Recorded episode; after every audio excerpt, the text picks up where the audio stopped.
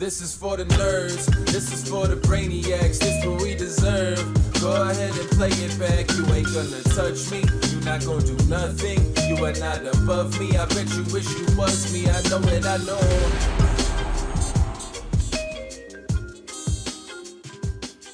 What's up, everybody? Welcome to another episode of the Only Friends podcast. Thank you all for joining us today. I know there's probably some new members out there.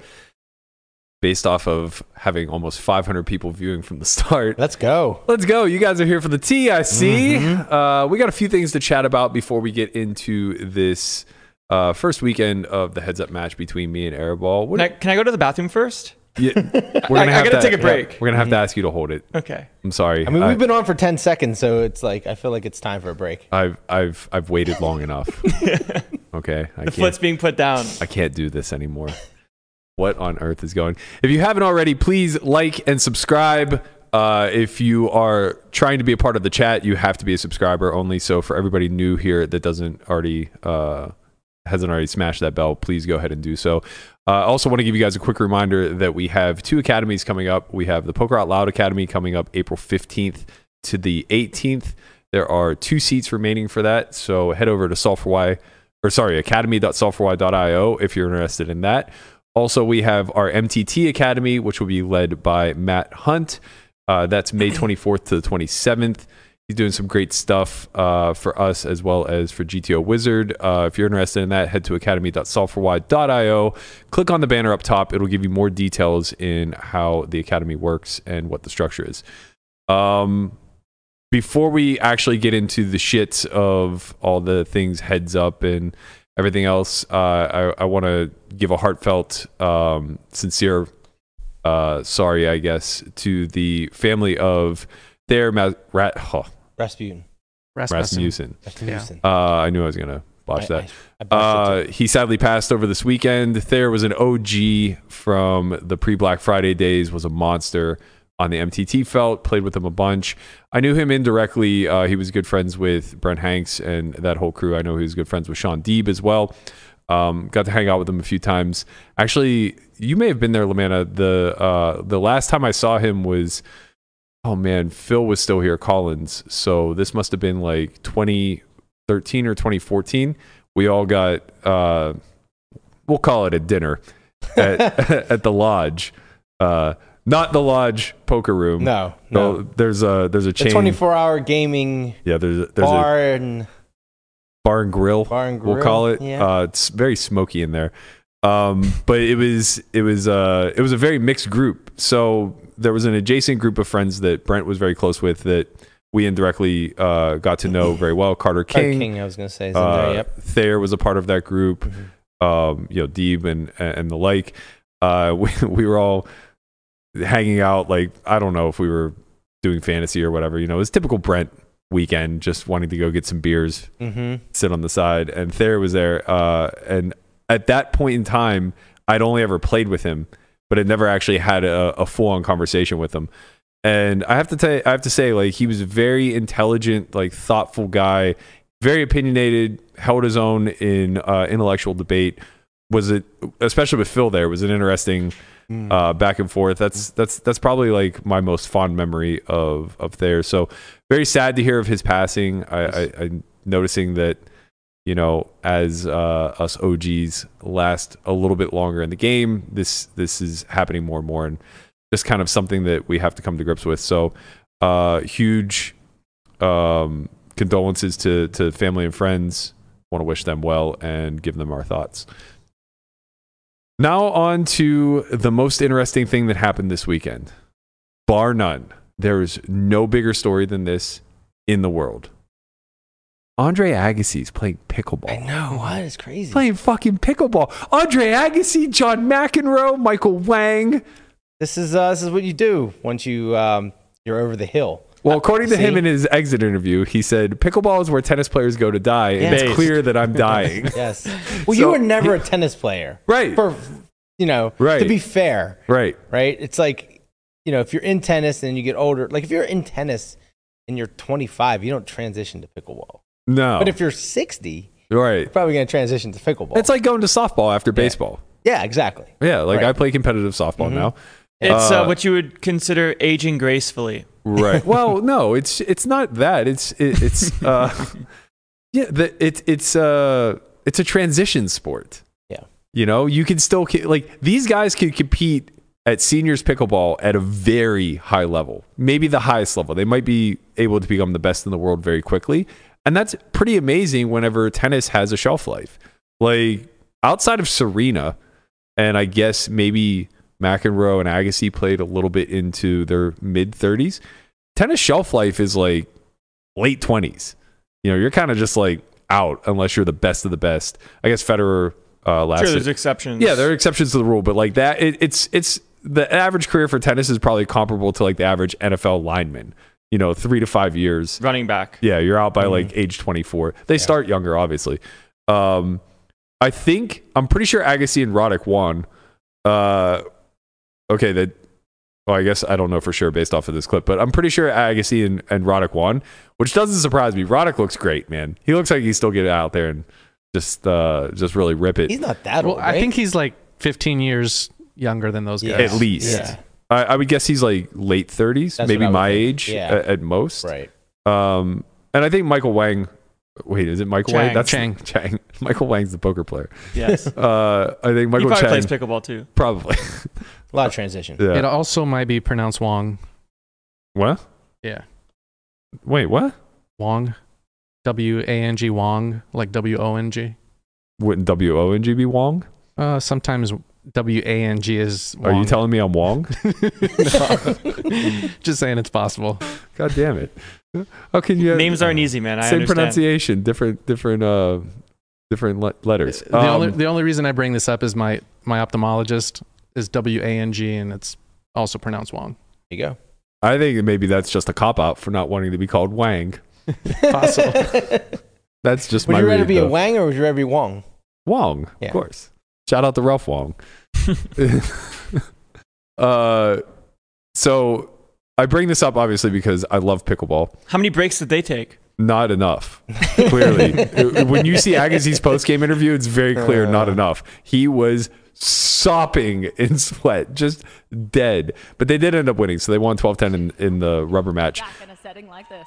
Yeah, nothing like being on national television, playing a game you don't know, to really strike up the nerves. Uh, it, it was so much fun. I was told, I, listen, any excuse, I need to create a, a new thing to learn so I can just trade texts with Andre for the next ten weeks again. It's been so much fun.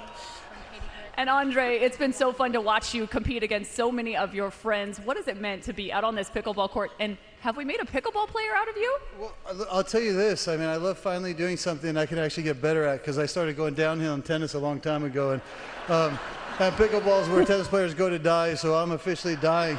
But what I will say, kind of one hundred percent, guys, listen. I, I never thought I was going to say this. I'm playing this as long as I'm not, like, as long as I can walk, I'm playing this. I can't wait to get back after yeah. it. Honestly, like, this is genius for the growth of the game. Like, so yeah. they put up a million dollar prize pool, uh, got four of the biggest names in tennis. Uh, it was awesome to watch. They're not elite yet, but they're very fucking good. Yeah. Uh, genius by E S P N. Also, dumb by us because this is going to be one of our most watched videos and now we just got demonetized, but you know, worth it. Fucking yep. worth it this for you guys. This shows your dedication mm-hmm. to pickleball, Matt. It it's is. Not worth the money to us. Today's just... the pivot.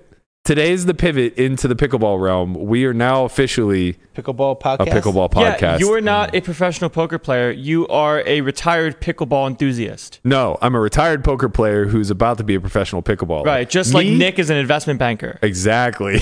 You understand.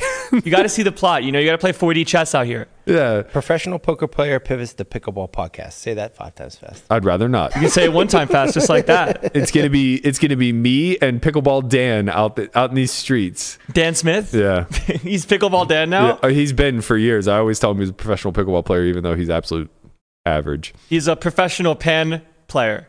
So he is uh, a professional pan player. Uh, he and Darkus had a very small wager that Marcus would beat him with a frying pan in tennis.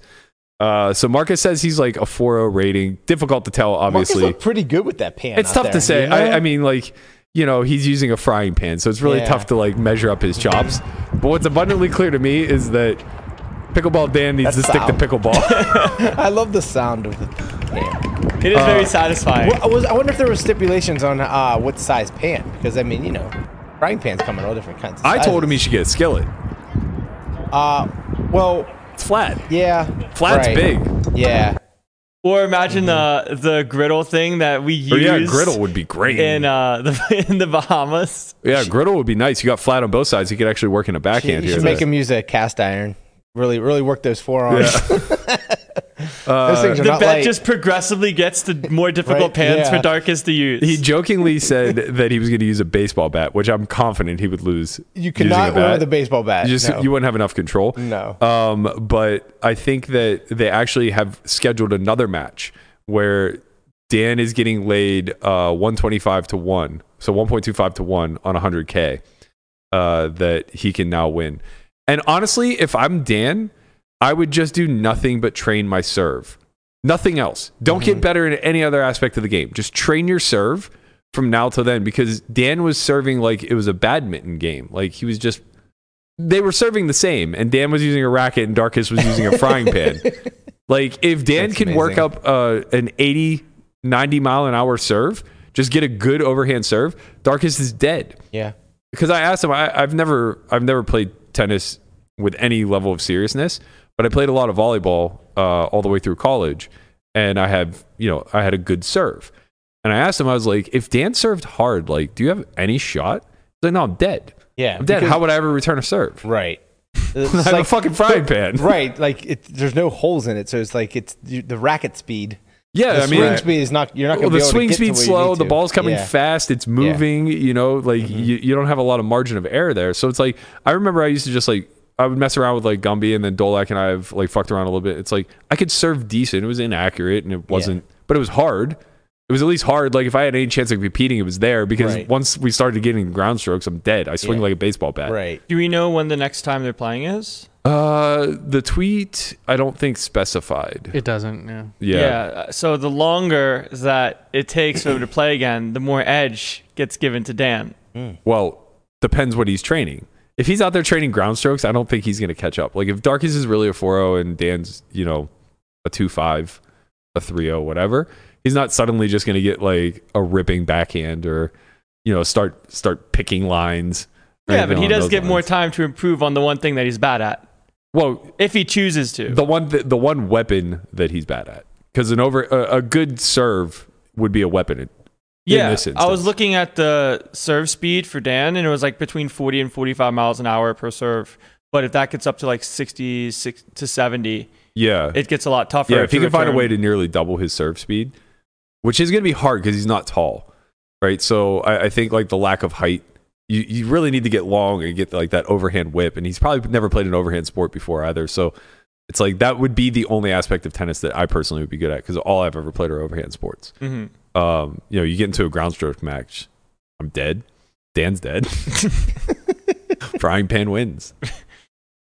Oh man! I like how it's very easy to come up with quippy names like Dan versus the pan. That's great. It really is great. Oh man. Maybe, oh, I was going to say maybe Darkus could use a pickleball paddle, but they, they would just shatter because they're... Uh, Wood. Well, they're like honeycomb cores to give it like... To, like the, the sweet spot will pop and then the rest of it will dampen so that you can dink and stuff. Uh, but the tennis ball is like too heavy. So it'll just like bash the honeycomb. Yeah. Oh. Just ruin it.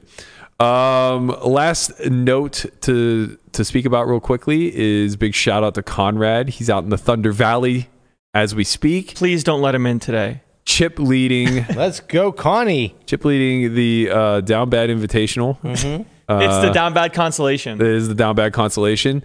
So it was a one hundred K guarantee.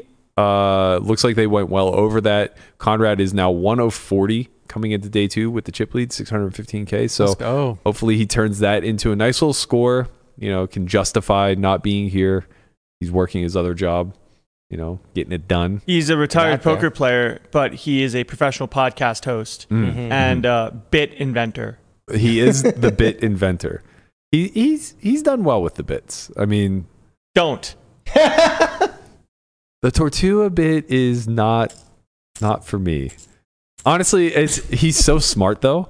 He's so smart about it, because if he tried to include anyone else, it would have died. Yeah. But LaManna will just play along. I'm, I mean, with I'm, I'm always there. Literally, you know? Anything. Yeah, of course. That's what I'm here for. God, it's uh, it's a good friend. You are you you are really the Ed McMahon to to his Johnny Carson. I, I, I got to do something, you know. Someone, you might be. Someone has to. You know. Yeah. you, you might be his only friend. Friend. Yeah. Oh man, we miss Connie. Do we? do we? Yeah. No. Where's Andre? I'm sure he's got some words to say about it. Where's Andre? He said he was going to be here. Yeah, he mm. had a fucked up voice. Instead of Andre Hanks, we got Andre Agassi. Mm. Big Agassi I mean, fan. Like, yeah. I actually know. really enjoyed watching tennis when I was growing up, even yeah. though it was a sport I never knew I wanted that way. I kind of feel that way about golf too. I like having golf on in the background. Watch the last like three or four mm-hmm. holes. I have oh, yeah. zero desire to ever compete. Especially like the well, Masters is coming up this weekend. So, mm, big Masters you know, weekend. Masters is always fun to watch. I don't watch a lot of golf, but the majors are fun to watch. Yeah, yeah. Uh, all right, should we get into the shits? Well, we got to give congratulations to Corey as well. Oh, let's, let's I forgot forget, about that. I did say that. About old Corgasm. That's right, big Corgasm, our big man. Big Corgasm. uh, yeah, he had, a, he had an explosive big... weekend.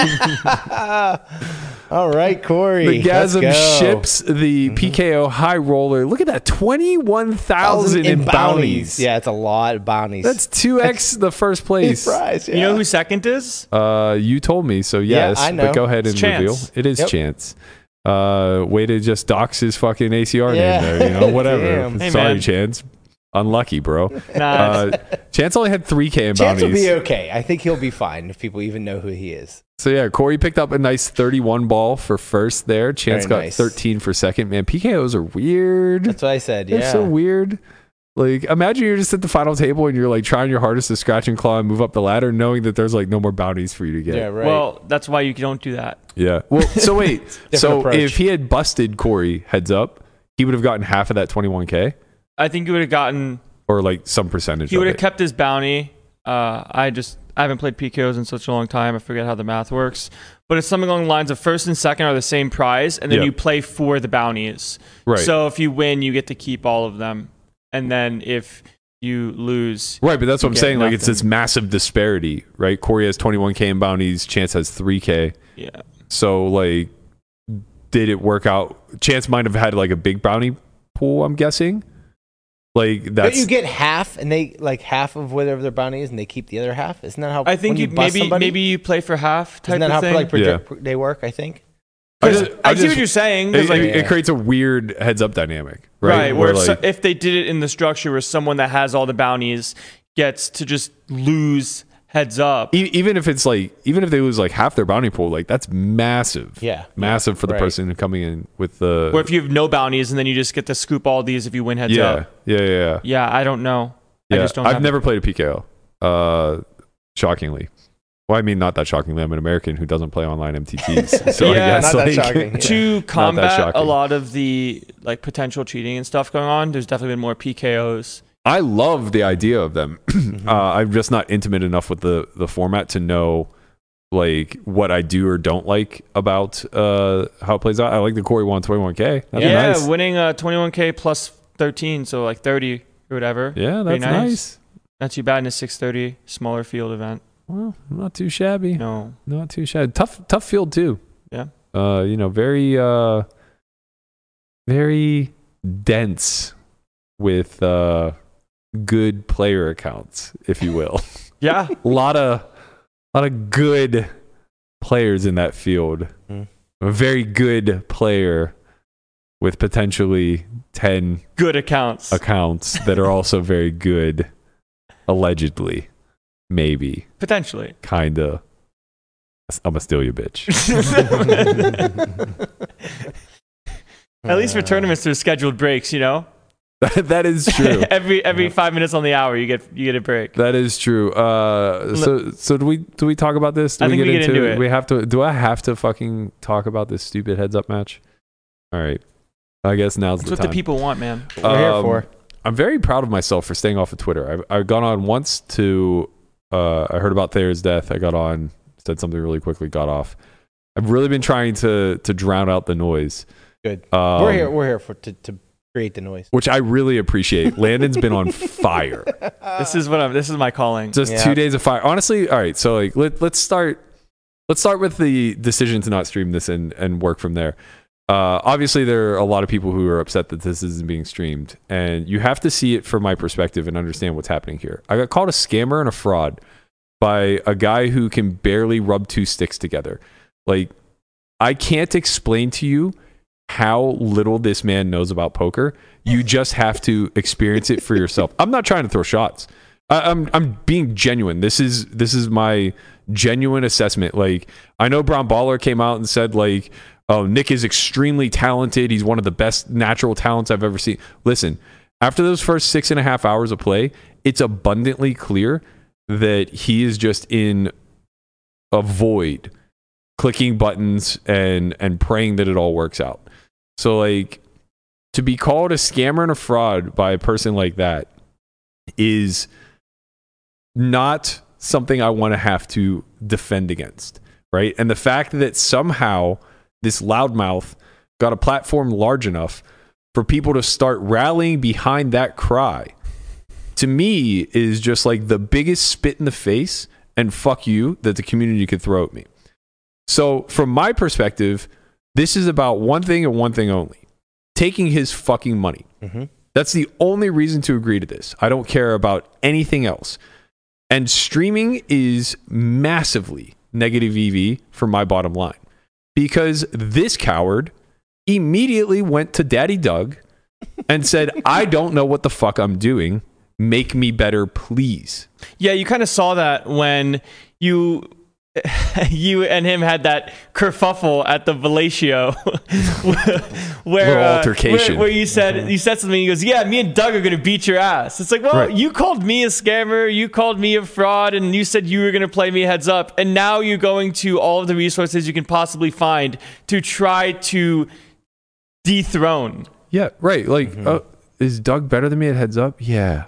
Yeah, he's better than me at heads up. Oh man, the sh- the horror, the, the horror. Yeah, yeah. It's the guy who's played the game in a format his entire career better than me, who's literally just okay. looked at yeah. heads up ranges five days ago. Better than me? Yeah, yeah. He's better than me at no limit heads up. He's probably better than me at Badoogie heads up too. Maybe stud eight or better as well. Probably all forms of heads up. I would actually say Doug Polk is better than me at those games. You know what? That's no shock. That is no surprise, because I have played Ring my entire fucking career. And the only heads up that I would get is when fish are, wet, are buried and they want to continue to play. So I do. You oblige them. You be a good host. Mm-hmm. You know, you get into some forced heads up scenarios where you play like a few hundred hands, maybe a thousand tops. Like, nothing where it matters. Strategy literally won't matter. You're just outmaneuvering an emotional person. Um, so, like, I'm already perturbed to be involved in this match at all. I'm annoyed that I have to find one hundred hours to dedicate to this. I'm annoyed that I have to be in the same room with someone that I just think is... Let's say I think his character is in question. Um, yeah. So the last thing I want to do is cater to to his side, right? And I understand everybody would love for this to be on stream. I would love for it to be on stream as well. I get it. It's a big story. It's it's look, there are fifteen hundred people watching right now. Everyone cares. But I have to protect myself in this instance, because I'm not good at heads up, no limit, hold'em at all. I'm not studied in this format one bit. I'm not joking when I say I just looked at ranges last week. And we're play- we're not even playing one hundred big blinds. We're playing two fifty, five hundred. Uh, there were times where we were over one thousand big blinds effective, mm. right? So it's like, I'm freestyling, baby. I'm trying to figure this out on the go. And I demand that he does the same, right? So that's why it's not being streamed. And I'm, my apologies to the community out there that you guys aren't getting your wish. I would love to be able to oblige, but I can't always be the person who bends over backwards and loses dollars for the sake of, I don't know, the betterment of a few, right? Especially when the whole narrative that was built here is that I am a fraud and a scammer in this industry, and a lot of people are echoing that sentiment. A lot of the same people who want to see this streamed, right? So I'm not trying to say fuck you, but like, you know, kind of bug off. Like, Bug this off. Ain't about you, and it's not about, like, yeah. putting on a show. Uh, secondly to that, the buzz around it not being streamed, in my opinion, is actually making this whole match far more fascinating to the outside eye. Rather than having, like, you know, fifteen long, drawn-out sessions over five weeks, six hours in length each, forcing everybody into a watch party that they're not going to actually partake in, and this thing just fizzling out the way that we've seen matches in the past do. Now, instead, people are just, like, tuning into Twitter. And they're just, like, getting on and getting off. You know, they're seeing an update from Landon. They want to know what the secret bathroom count is. I feel like the Ian Rappaport of the poker scene. Yes! yeah. Exactly. Mm-hmm. Exactly. Do I want to see the winter meetings streamed from the M L B? Of course. Am I going to? Fuck no. You can't see the secret bathroom meetings. Right. Right. But, like, you know who gets to give me a little insight to that? Ian Rappaport. He's there on the fucking beat. I won't be in the bathroom spying. That I, I don't have time for that. I don't have that much dedication to the cause, man. Respect to this oh, man. man. Respect. Yep, there he is. That's, oh, I see. Well, you don't want to see that. That's the strangest glory hole I've ever seen in my entire life. Hey, I worked hard on that, man. Uh, he looks great. Well done, Guapo. Oh, man. Um... Big shout out to Avi. He says, from the Polk interviews, I got the sentiment Garrett is about poker, Airball is about showmanship. Uh, if you call this showmanship, I think you are being incredibly, incredibly generous as far as like what he's hoping to accomplish. I just see a very self-absorbed person who wants the limelight and is getting it maybe for all the wrong reasons when this match is all said and done.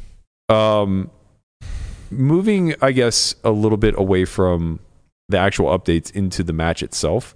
Uh, I don't want to talk hands today. We're going to have Matt on Wednesday. We'll do a strat chat and we'll recap some of the biggest hands over the last three days. Um, but I have to say, like, it's it's been interesting to uh, kind of observe, uh, kind of observe like how, you know, when you play somebody heads up, there are adjustments that take place. And throughout enough hours, you're playing a different person by the end than you, you were playing by the beginning. I'm playing someone different every twenty-five minutes. Literally, like, things that were reliable thirty-five minutes ago are now suddenly being corrected. I honestly feel like I'm playing against a team. Uh, that hard. So for everybody who doesn't know what, what I'm talking about, uh, first and foremost, we had a big argument that you guys all saw went public. I haven't been on the pod yet to talk about it, but uh, Nick wanted to have his friend Ishan sitting behind him for the duration of the match. So I got to tell you, like, I know that it was kind of said in jest, but get you a friend like Ishan who's willing to just come and sit and rail for one hundred hours. Like, goddamn, that's tedious. I would not want to be a part of that. Um, and, you know, from my perspective, it was very clear what the purpose to that was. Like, nobody actually wants to just, you know, pat you on the back and say good job or anything like that. But uh, from my perspective, it was completely strategic. One, it gives him an audience to play to. Uh, and number two, it gives him another set of objective eyes who's actually capable of writing a hand history. Ishan is his version of what Lane Flack was to Helmuth. Go on. Where it's like, the support, like, oh, like, you got this, like, easy, like, oh, don't worry about it, you know, in yeah. the sense of like having that person that you can look to to have that support from. Well, I don't even think it's as much that, like, sure, he'll help him get off tilt, and I imagine that's why there were ten breaks yesterday uh as we played a bunch of big pots. But more so, it's just like, with no one in the room but the two of us and the dealer, we don't speak. Like, he tries to generate small talk here and there, and I don't acknowledge it. Like, I don't want to fucking talk to this guy. I want nothing to do with this person. He's not a good person, in my opinion. I think his character is completely flawed. I think the people that... All, all you have to do is look uh, to his outer circle, and I, I think that it's, like, no shock. This whole thing has become, like, this weird dog and pony show for the quote-unquote hustler family, where they're all rallying behind this guy who, you know, six months ago was trying to sell his watch for a buy-in, and now all of a sudden investment banking went really fucking well. Like, can we stop? Yeah, bro folded a boat to Ethan. Yeah, can we just, like, stop with all these bullshit narratives? Like, just say you want some fame and, like, you know, You found five million somewhere. Like, fine. Why, why is it?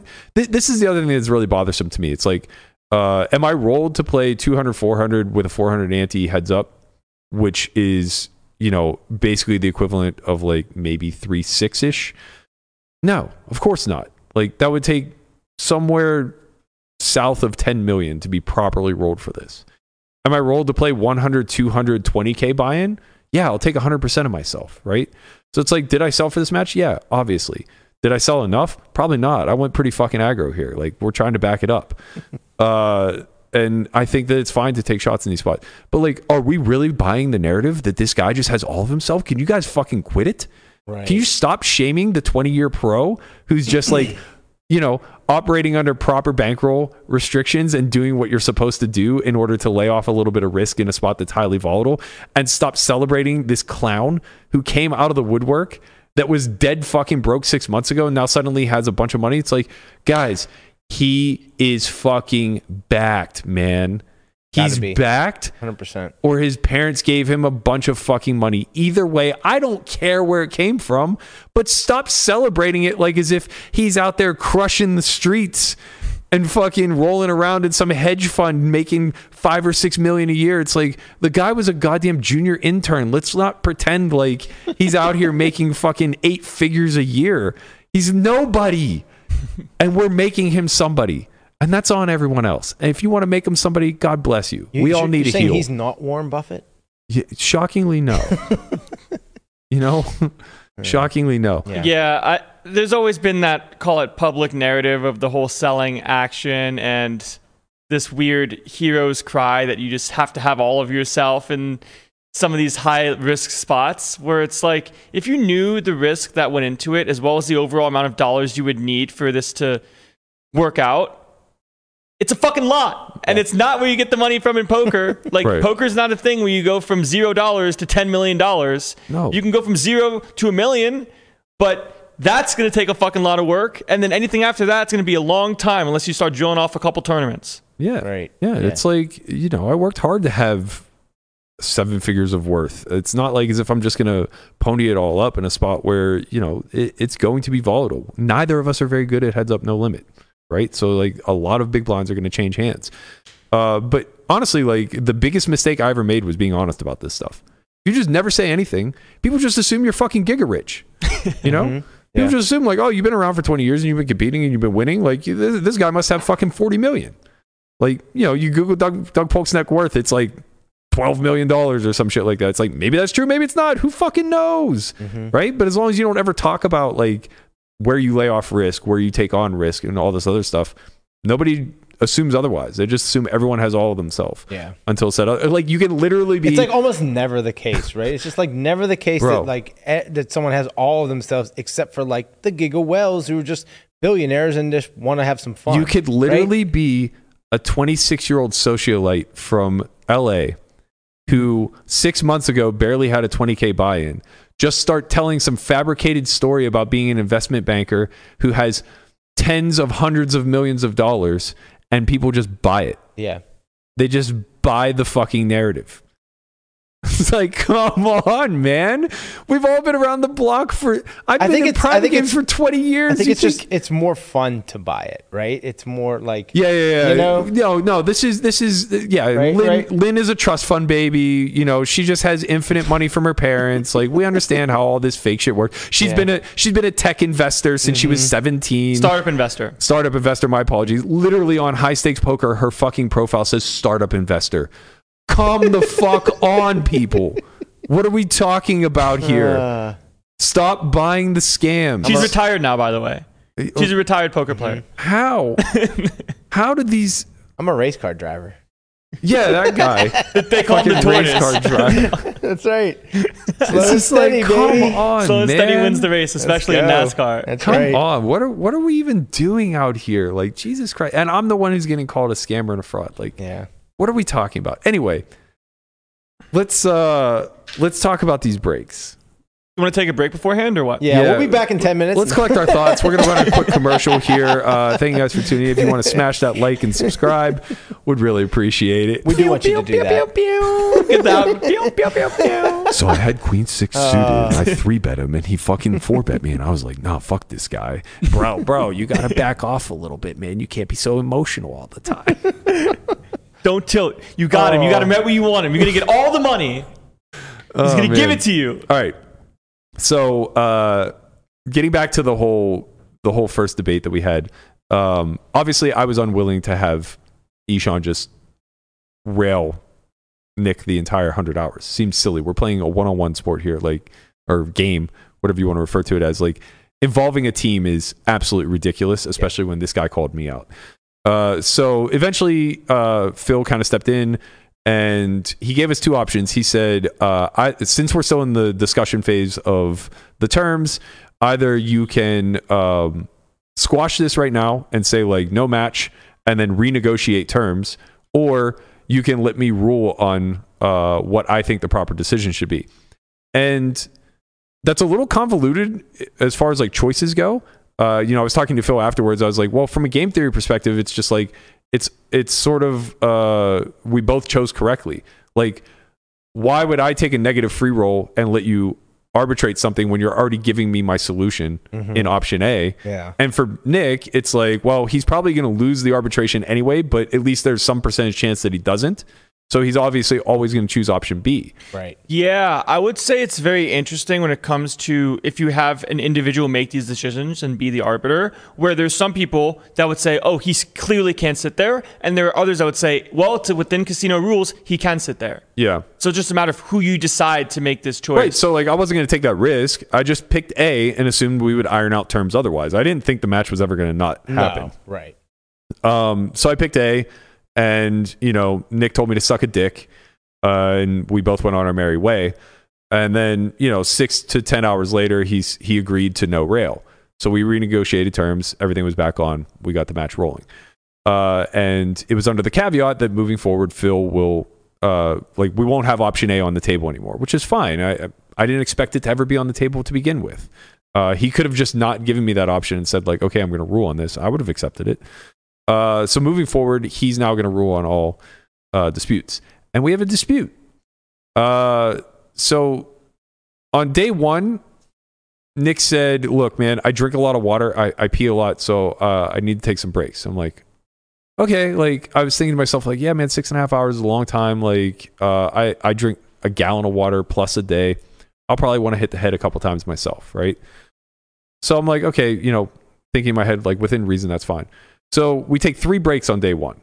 Which is kind of reasonable. Totally that, reasonable. That's reasonable, right? Two at totally once every reasonable. two hours, it's just like playing a poker tournament. Totally reasonable. So right.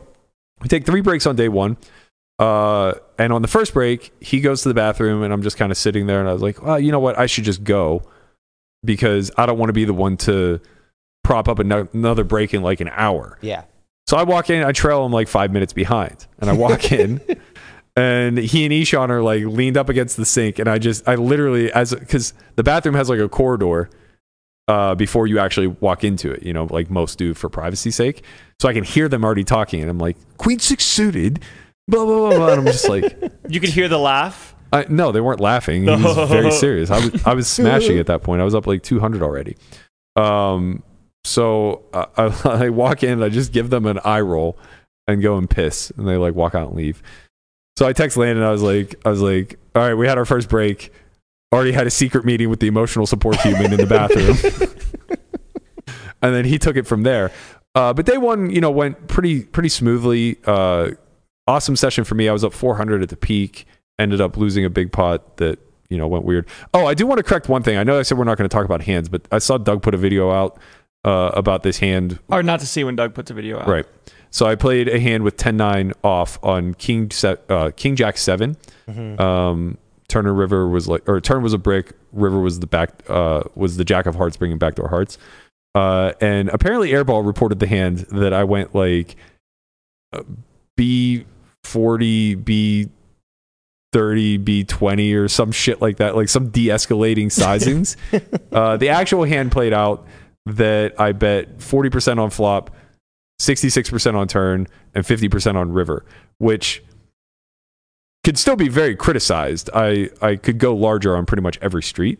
Um, but it was very, very early in the match, and I was just kind of getting my bearings under me. So, like, I still played the hand very poorly, uh, but nevertheless, I didn't bet third pot on the fucking river, like, with ten high. Yeah. I'm not an idiot. Well, that's up for debate. Sure. Yeah. Uh, we're going to find that the out. The only thing worth mentioning in that hand is that he somehow called with ace six high three times. Yes. Yeah. He got you. Like, okay, man, Doug, like, you fucking I mean, got yeah, me. Doug was trying to be as nice as possible. He's just like, you know, this d- just... It was kind of played poorly on both sides. Like, I mean, like, yeah, you can scrutinize sizing, but like the whatever. I'm, I'm not getting into strategy. Uh, I just wanted to correct that because clearly, right. uh, you know, hand histories are not going to be told very accurately yeah. he, from he, that side. D- Doug did say that. He said that these these sure. he's probably he said the gist of them are correct, but like when you get the sizing so wrong, it's just like it makes. It are makes they you though? Look, this just in. Know. No, I'm saying... Breaking news! Breaking news! Breaking news! Amateur doesn't know how to tell a hand history! It's good, yeah. Oh, oh man. Um, so sorry, I sidetracked. But okay, so day one went rather smoothly. I was feeling pretty good coming into day two. Looked over a few spots between the days uh, and moved on. Came into day two, and I will say that, like, Nick made some notable corrections uh, very quickly out of the gate. It, it was pretty easy to notice. Um, I got lucky in uh, kind of a cooler spot where we played a five bet pot where I had ace king and he had jacks. Uh, most of the money went in pre. Uh, so we put in forty K each pre with eighty K behind uh, or sixty K behind, sorry. Um, so started the hand starting stack basically. Uh, so we arrive at flop with like zero point seven S P R. Comes king, queen, jack. I bet ten percent and call off a shove. End up rivering a ten. Yeah. Lucky day for me. Let's do it. Um, that prompted our first break. He didn't even pay. He just left. He just left the room. I had to sit there for five minutes waiting to get paid. I'm not kidding. He just darted out of the room as the river hit. Came back, took a picture of what happened, finally paid off. We play on. Took a picture. Wait, you mean they just left the board out, everything? Every, not, everything went untouched. The dealer didn't, like, just slide the chips over nope. to you? Or, no. Nope. We just sat and waited. Uh, this was the theme of the day, me sitting and waiting.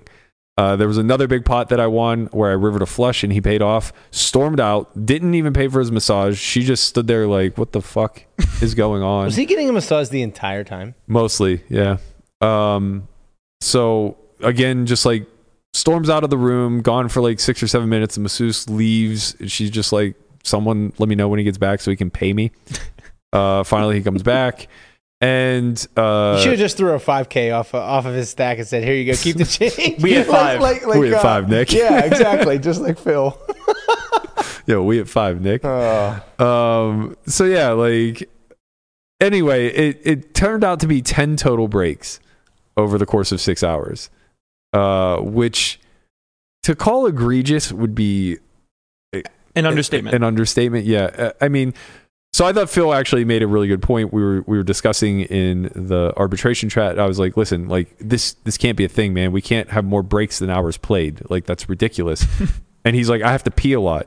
And Phil's like, well, if I watch six hours of Hustler live, would you also take ten breaks? And obviously the answer is no. no. Like he's away from the table maybe once in a mm-hmm. in a six hour live stream. Secret pee bottle under the table. Break. No. No. Break. No. No. It's just break news. It's not no. breaking news. Yeah. Yeah. That's break what I should it. start doing is running a live stream every time that he goes on break. Mm-hmm. Um, but I oh my the- god, that would be great actually. You just you just see like the notification pop up from the SolveForWhy's live, just like randomly throughout the match. And you just be like, yep, and here we are again. And you just point to like just point the camera to the empty seat, be like, yep, he's on break. Yeah. And then ten minutes later, same thing. That was a very good picture that you sent me to be able to report to the people. The empty the of empty the chair. empty seat. Yeah. With the with the chips like all slanted over. All right, so uh, I all jokes aside, I actually want to talk about why this is so bothersome to me. It's for two reasons. Uh, one, it gives me few hours to play against Nick, where I think I have an edge. And number two, even if I get those hours back, it negates the edge that I have now, right? So whatever whatever my win rate ends up being versus Nick, it's obviously going to be far less hour one hundred than it is hour two. And it's abundantly clear that he's gaming the system right now to delay the inevitable for as long as possible. Like, his team wants to get through today as fast as possible with as little damage as, as, as you can imagine, so that they can grind Tuesday through Friday and try to cram, you know, a decade's worth of heads up knowledge into his brain over four days. I will say this whole charade is a testament to the fact that he could not do what he said he could do at the start of the bet, where he said, oh, I can easily beat this guy heads up by myself. Right. No fucking problem. Right. Now yeah. it's okay. Mm-hmm. I'm going to take breaks. I'm going to work with my team and get yeah. better. Delay, and study. Stall. Right. Right. Try to take every single advantage that you can. I mean, you know, it's like, hey, play poker. You want to take edges, but this is this is ridiculous. This is not how you do it. Like, not when you say it, not when you already said. I mean, here's right, the thing. That you, like, that you can beat him. Yeah. Here, here's the thing. And you, feel free to, to chime in as you see fit. But, like, to me, this is utter cowardice. Yeah. Like, right, if exactly. I call someone a scammer. Correct. And a fraud on the biggest platform in that industry. Yeah. I am certainly not going to be so overt mm-hmm. about, like, how terrified I actually am of that person. Right. I mean, to take ten breaks. And I caught him on the phone in the bathroom, like, uh, probably talking to Daddy Doug. It's just like, he's so shook, he can't play for longer than twenty minutes. twenty minutes. Yeah. This is like ten hands, maybe fewer. ten breaks in six hours. Yes. That's a lot. Yeah. So it's like we're playing like ten hands before he takes a break.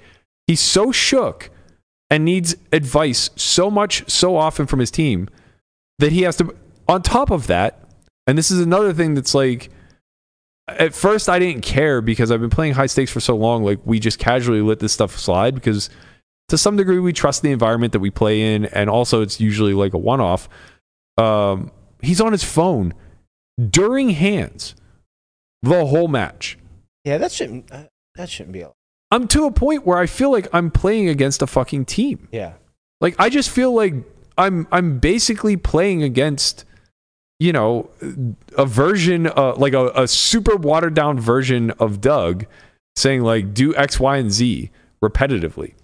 Right. Well, in this situation, it very clearly comes off as trying to delay the inevitable and also trying to get as good as possible. There's a difference where when the match is going on, you say, hey, okay, I want someone to coach and help me study and get better, and you get better through that lens. But when you're playing the match itself, everything should be off the table right, in that course. Of right, course. Exactly. Of course, like, I understand that he's free to do as he wishes in his downtime. If you want to try to get better, that's on you, go ahead. But, like, to steal the time away during the match in order to cover up his leaks in real time, like, this is the most cowardice thing I've ever seen. And, like, for for a guy who got platformed by Polk to call me a scammer, this is the scammiest shit I've ever fucking seen. Yeah. It's like, what are we doing here? What are we doing here? And, like, you know, Polk hiding behind the bushes saying, like, I run a podcast, and if my guest comes on and he's a qualified voice to give his opinion on something, I'm going to amplify that and not push back. It's like, what the fuck are you talking about, man? If he comes on there and starts talking about, like, Nazi propaganda or, like, some other wild, outlandish conspiracy, you're obviously, as a logical human being, going to say, well, there's going to be some pushback. Yeah. Maybe we shouldn't jump to such conclusions, right? Because that's what a responsible person does when they have a loud megaphone. Right. Or if you're Doug and you have an axe to grind, you just let somebody run their fucking flaps, and then you double down on it, triple down on it, quadruple down on it. And, you know, get to a point now where we have this weird beef for what reason? Because I'm not good at heads-up poker, or because we started a competing business around the same time? I don't fucking know. I don't know. I just know I don't like this guy. Yeah, like, when I played Bill, no, we both, like, chucked our phones away from the computer, and you couldn't talk during the gameplay. We played for like two hours most of the time, two to yeah. three hours. And then after that, like, he would call me sometimes, I would call him, and then he would talk to who he was working with, and I would talk to who I was working with. But during the match itself, there was a policy that we both just agreed to, that there was no phones to be used. Yeah. Right. And from your side, like, the only time I ever get reports or things along those lines are when there are the breaks, and it's always, hands that you have been played already. Right. It's never in the sense of, okay, uh, I bet this size, like what, what are our thoughts here? And yeah, then I, I'm not, trying to manipulate in game. Right. I'm not, I'm not even saying that he shouldn't be able to convey information to people. Like that's, that's completely fine. Shout out to Avi, super chatted us, said from Phil Galfon's perspective, you would have to be on your phone all day too, because him taking away cell phone use during hands would certainly be an unbalanced ruling against Nick. I'm not trying to say what's good for the goose is not good for the gander. Like I'm, what I said in chat was, uh, listen, I may have been guilty of this too, but I'm saying moving forward, we should never be actively on the phone during a hand. Yeah. Period. Yeah. And I think that that's completely reasonable. And I got told to suck a dick again. Uh, so there's that. But um, yeah, I would be completely fine with us only having, you know, two or three breaks and only being ha- only having access to our phone during those two or three breaks. Totally reasonable by me. I'm going to remember hands better than him, you know? So it's not like this. I've seen. Yeah. It's not like this is going to be bothersome to me in any capacity. There's just like a million reasons for game integrity's sake where it's like, I don't fucking trust this guy. I'm sorry. I just don't. Right. It's like, I don't trust that he doesn't have charts on his phone. I don't trust yeah. that he doesn't have a direct line to Doug. Right. And talk about real time assistance. Right. It's literally like, I'm not saying that, like, like you said, bet pots. We don't know if he is or not, but like, why just have, just makes, uh, you know, rules in place to, it's like three bet pots it, yeah. on the turn. He's facing a bet and he's just texting away. Yeah. That's not good. It's like, right. come on, man. Right. It's like, just the fact that you have to have that doubt in the back of your mind right. is like it, it. It should it should be a rule that, that you shouldn't be on your phone doing. Yeah, it. I mean, if there's a break, right. you know, you get your phones yeah. back and you talk, right? You have a certain amount of breaks, yeah, a certain do, amount yes. of time, go nuts, and then during you just chuck the phone away. Yeah, yeah, and then you just play. I, I mean, obviously, I'm I'm completely reason, or completely fine with that, but uh, in any event, I don't know that any of this is going to change. I think it's like clear that it's a stall tactic now.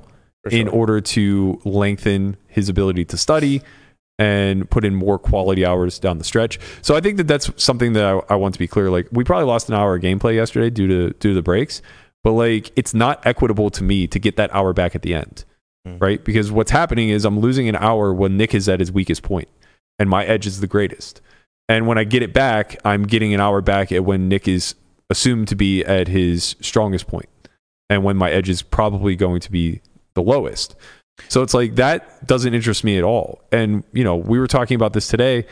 Uh, I almost don't want to say it out, out loud publicly, but I have no interest in gaming the system. But like, say I get up a million and he doesn't want to quit. I just take fifteen breaks. I just take fifteen breaks. You know, I got, I got people to talk to. I got a business to run. I got shit to do. Eh, maybe we only play for two and a half hours that day because I got a shit. I got the squirts, you know? Right. Sorry, there's guys. Clearly a line as Just, to you know, what is and isn't allowed under the constraints of the game. Ten breaks. I counted them. I text you every single time he left yeah. the room. Yeah, it was crazy. It was like, he's on break again. He's on break again. Yeah, the, on, it was literally like every twenty minutes. In the chat, it was always break followed by a number. It was yeah. like break number six, yeah. break number seven. He stormed out again, break number eight. Yeah, and it's like, you know, half of them seem to be like him getting talked off a ledge, mm-hmm. which, by the way, uh, that's another reason why I think that, like, like that's whatever. I, I'm I'm not gonna I'm not gonna cry about fairness, but it's just like this guy is a fucking monkey tilter, and I never get the rampage version of of this because he just gets to leave the room and get his back patted by his his comfort doll. Yeah, and it's like, what the fuck is going on here, man? You challenged me to heads up. You called me a fucking scammer. Lock the goddamn doors. Let's fucking go. Lock the doors. Yep. Take the phone. Let's just fucking get this out of the way. Yeah. Like, what is happening here, man? This is ridiculous. Yeah, it's a pretty sharp like observation in the sense of if someone takes time away, the time that they get back later is going to be extremely valuable. Yeah. Because if your win rate goes from whatever it is to even decrease by half, that's a lot. And it's easier to not get as bad at heads up no limit as it is to become world class. Correct. Right? It's easier to fix the leaks now than it is to say, okay, how do I go from winning five to seven? So like if, if he, so if you play six hours in a day, but mm. he takes an hour's worth of breaks for that day, it only counts as five hours towards the game. No, no, no, no. It's as, six. It and six, and yeah. that's, you know, within reason, that was fine for me. Like on day one, he was like, I piss a lot. I'm like, bro, I, I drink Whatever, yeah. I drink a gallon and a half of water a day too. Like, imagine starting that out though. It's like you got beef with someone and like you have to play heads up. You're just like, yo, I gotta I pee, pee man. I gotta go to the bathroom. And it's like, uh, well, what I was thinking was like, yeah, man, there's gonna be mm. some time over the hundred hours where I'm gonna want to take an emotional break, or I'm feeling tired and I'm gonna want like an extra break. Right. Thing. So I was just like really casual about it. I was yeah. like, I was like, yeah, man, like we're playing a hundred hours. I'm not gonna sweat the breaks. Right. And then immediately, immediately he took advantage of that. Right. It's like, okay, you have no fucking interest in the spirit of the bet. You have no interest whatsoever in being a reasonable person with high character. You are just an absolute fucking scumbag. I used to not understand why people weren't so lax about certain things, but now I understand. Yeah. You know, when people start taking things to the extremes and you want to iron out all of the details so there can't be any sort of game manipulation going on, it completely makes sense because mm-hmm. it's unreasonable. Right. Yeah. Yeah, yeah. I, I mean, yeah. Uh, it's it's one of those things where it's just like, um, in the world that I exist, there's... I hate to use the phrase honor amongst thieves because I think it gives like a negative connotation to, to people who are gambling for high stakes. To the thieves, if you will. Well, no, to, to the gamblers. Like, I'm not trying to imply that, that the gamblers are thieves in this instance, but like what I'm trying to say is that the the, the backbone of that phrase is that there's there's even honor amongst those who are the most cutthroat.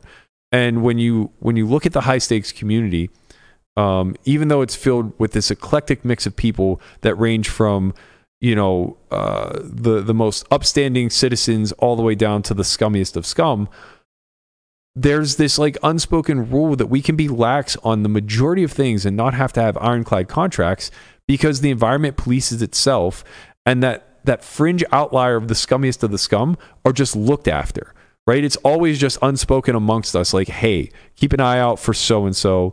He'll do this. He'll do that. You know, scumbag Rich will, will try to angle you in these five ways. And we all look out for one another. And we don't change the rules because of the exceptions. Right. But when you're isolated with an exception, you have to fucking have ironclad contracts. And that's, that's why when I agreed to uh, let Galfon be the arbiter uh, or the arbitrator, I guess both are. It's both applicable. Work. Yeah, they both work. But uh, moving forward, I said, okay, but the spirit of the bet has to come above any sort of like technical rule, mm-hmm. right? Because like I don't want the same thing to come back where it's like, well, technically observers are allowed, so he should just be allowed to have a team sit behind him for one hundred hours. Like, well, that's clearly not fucking okay in this instance. Right. Right. The bet was made that I will beat you in one-on-one heads-up because you're a scammer. And now it's me and my boys are going to now start to play a team sport and make as much advantage of the rules as we can in order to potentially maybe win. Right. I told him when we were discussing privately uh, about, you know, the technically speaking, the casino allows Ishan to sit behind him for one hundred hours. I was like, okay, well, I mean, technically, the game isn't closed. It's just private. So I guess I'll just invite four people to sit down with one hundred thousand also, because technically there's no such thing as heads up, no limit. Right. We'll just play six max. Yeah. And what, like, what's he going to do? Technically. Technically speaking. Right. right? So it's just like, you know, this is a non, non sequitur where it's like, sure, you can keep trying to manipulate everything in your favor because you know you're a massive fucking dog, and that this match is going to go sideways very quickly, or we just get it out of the way. Just lose your million. Let's move on with our lives. Well, and the same thing, like you can see from the court of public opinion that most people are on your side for this one. Yeah, I, yeah, I mean, I look, think so, too, like yeah. he's going to get a lot better. Doug is very good at no limit, and if uh, Nick is at all teachable, like he's going to get a lot better, and I'm going to have to work my fucking dick off for five weeks to have a win rate that is, you know, worthwhile, maybe, right? Because who knows how much better he gets in that time. Yeah, who knows? Which is fine, but if it's I'm preparing the, for the worst. Like, I, I'm preparing to, you know, have to battle against somebody who's pretty sound. Yeah, that's fine on the days that you don't play heads up no limit poker. Yeah, right? Exactly. From any day that's Tuesday to Friday, go nuts. Yeah, yeah. Saturday to Monday, absolutely not. Not during the gameplay not itself. Not during the gameplay, right? Yeah. Of course. Yeah. Shout out to Avi, said, wherever there's money being wagered, players are going to try to gain an edge, and we have separate moral compasses. There's a thin line between gaining an edge and breaking the rules and cheating. Uh, thin line, gray line, I guess. I, I'm not I'm not even accusing cheating in this instance. I'm just saying uh, it's all very much against that energy that he brought on uh, Polk's podcast. It's also very against the the spirit of this call out, heads up for rolls bullshit that uh, we find ourselves wrapped up in. Um, but aside from like all of the the kind of bullshit and drama that's been surrounding this, it's been fun. More than I expected. I, I don't think that I've taken the time to learn a new discipline in years. I mean, I stopped studying M T Ts a long time ago. They just, I lost interest. So like, this feels like twenty thirteen again, when I was really, really, really deep in trying to study M T Ts uh, as much as I could. Um, and it's challenging, man, especially with like how many more resources and tools we have available to us now.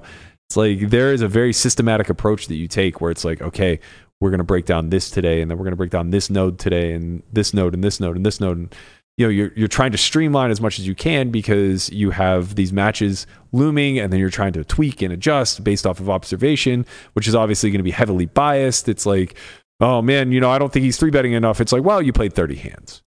You know, maybe he didn't find two to three bet.